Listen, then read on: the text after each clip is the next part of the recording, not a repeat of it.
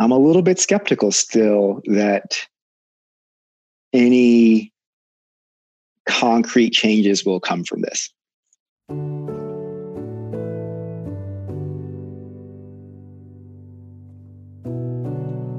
My name is Nicolas King, and I work at Public Works. I grew up in New York City, and New York City has 2 million Black people. And there's a lot of Black experiences to be had. And when you have 2 million people in New York City, you kind of have the whole universe in Black people. There's, there's doctors and lawyers and bank robbers too. And all of these years later, uh, being here in California, it's still disorienting for me because there's just not a lot of black people in California as, as a state as a whole, and definitely not in San Francisco. So you, I kind of miss out on that contextual part of being black.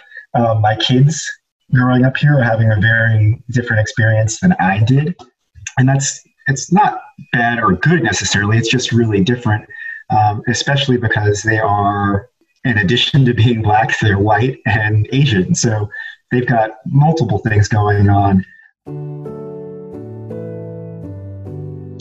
so when it comes to talking to kids about this, obviously it's a difficult subject and it's it's hard to know what to say. And I struggle with trying to prepare them for reality, but also not trying to give them baggage that's unnecessary. But the silver lining, if I can call it that, of talking about racism with kids is is that it's not theoretical. Um, when I talk to them about the dangers of getting hit by a car, they don't really know what it means to be struck by a vehicle, and I do. And so that's a hard conversation to have because it's theoretical. And when we're talking about race, the good news, bad news is, is that it's very concrete because as we walk around San Francisco, we observe things and things happen to us personally, and it gives us the opportunity to have a conversation. So, for example, uh, we have a really short walk home uh, from school to our house. And we were walking once, me and my two boys, and and I was walking a little bit ahead of them because they were bickering or something. And this white guy stopped me. He said, "Excuse me," and stopped me on the street. And uh, you know, the boys caught up with me, and he said that he had observed their behavior and that it was inappropriate and it was bad. And in this moment, I wanted this guy to mind his own business, but I wasn't gonna argue with somebody in front of them. I wanted to stay calm and show them what it means to stay calm. I said, I thanked the, the gentleman for his suggestion on my parenting.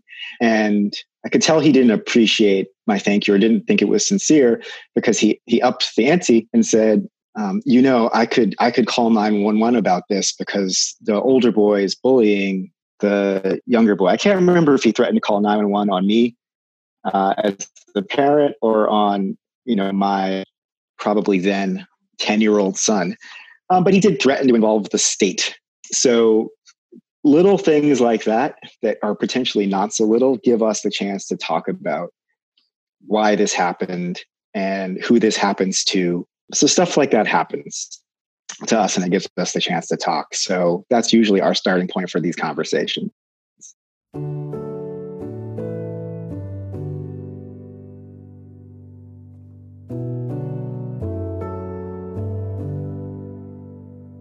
it is tempting to think that here we are in summer 2020 that things are a little bit different and how sustained a lot of these protests have been and the energy and the people speaking up who haven't spoken up before.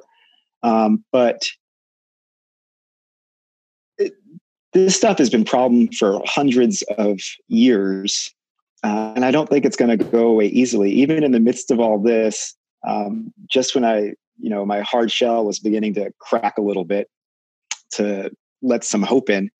Um, i was picking up my kids from camp just less than 48 hours ago. Um, and I, I at the, the top of my own stoop and there was an amazon box there as there often is. Um, my own front door was open behind me and i was opening the package because i don't bring packages into the house these days because they've been on a truck and who knows who's been touching them. Um, and so, as I was opening this small Amazon box, uh, you know, in a sweatshirt with the name of my law school on it, um, with my mask on in my own front door, um, I saw, I heard actually uh, a voice say, "Hey, is that yours?" Um, and I looked up, and there was a guy who had crossed the street, like he was on the other side of the street walking his dog, and decided to come over and investigate just this. And the funny thing is, is that he looks familiar. Like I've seen him before on my block. I guess he hasn't seen me, or I guess he's seen me maybe in a different way. Um, but his first impulse was to yell at me and ask if I was stealing a box. And it's an honest mistake potentially and it could be so much easier if he just apologized but he kind of scurried off i think when he realized his error and little things like that really infuriate me and remind me of what a difficult nut to crack this uh, racism thing is and i'm a little bit skeptical still that any concrete changes will come from this.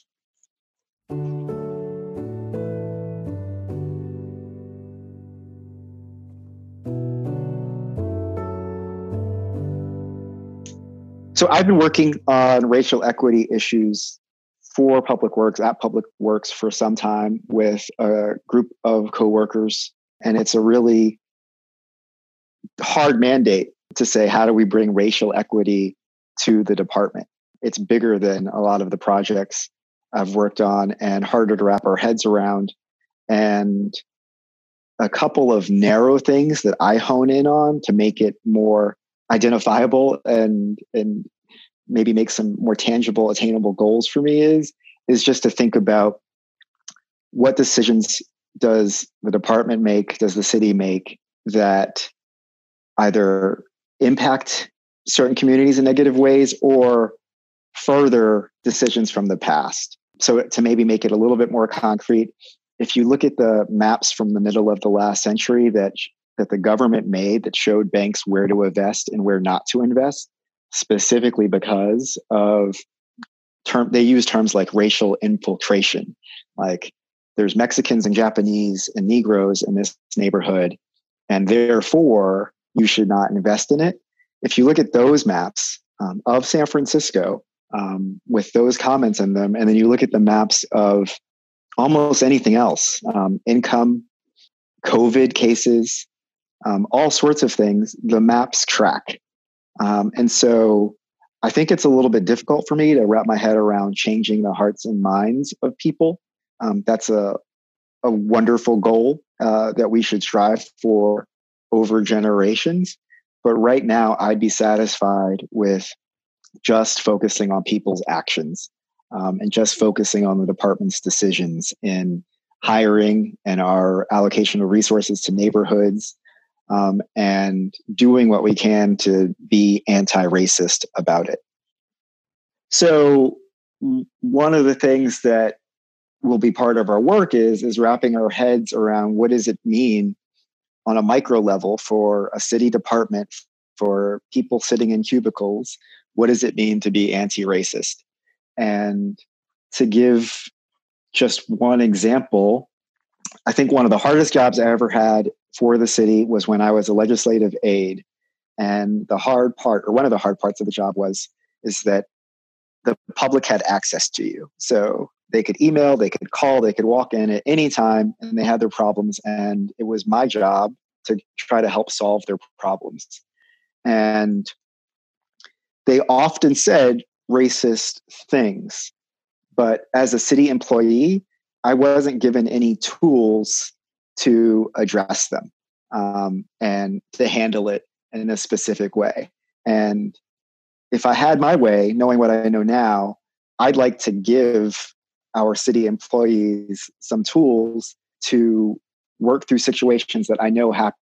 So, for example, I remember multiple people um, using the same call them. They'd say, "Hey, I'm a homeowner uh, and a taxpayer in Noe Valley, and there's a there's a Mexican on the corner selling mangoes." Um, and they would call under the guise of saying, "Does he have a permit?" But they would use language like, "There's a Mexican." Clearly, that was relevant to them that there was a Mexican in the neighborhood. Um, and I could give example after example of people calling um, and complaining, maybe not about the volume of music on their block, but the that hip hop was playing, or people calling and saying there's kids in the neighborhood and I can tell that they're not from around here. And so as an employee, I was just left to deal with this stuff and be resourceful, which is part of the job of a legislative aide. But in retrospect, I feel like the city could have done a better job of saying there are some complaints that we will engage with you on and some that we won't tolerate or some that you should use this language to deal with people instead of leaving us off on our own.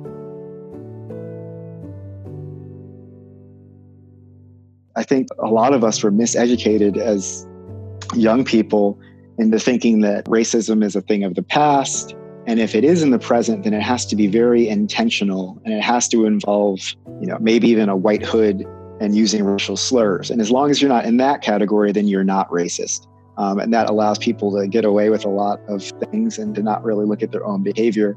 But I love the question of is, is this policy anti racist? Because it leads to a whole different set of answers.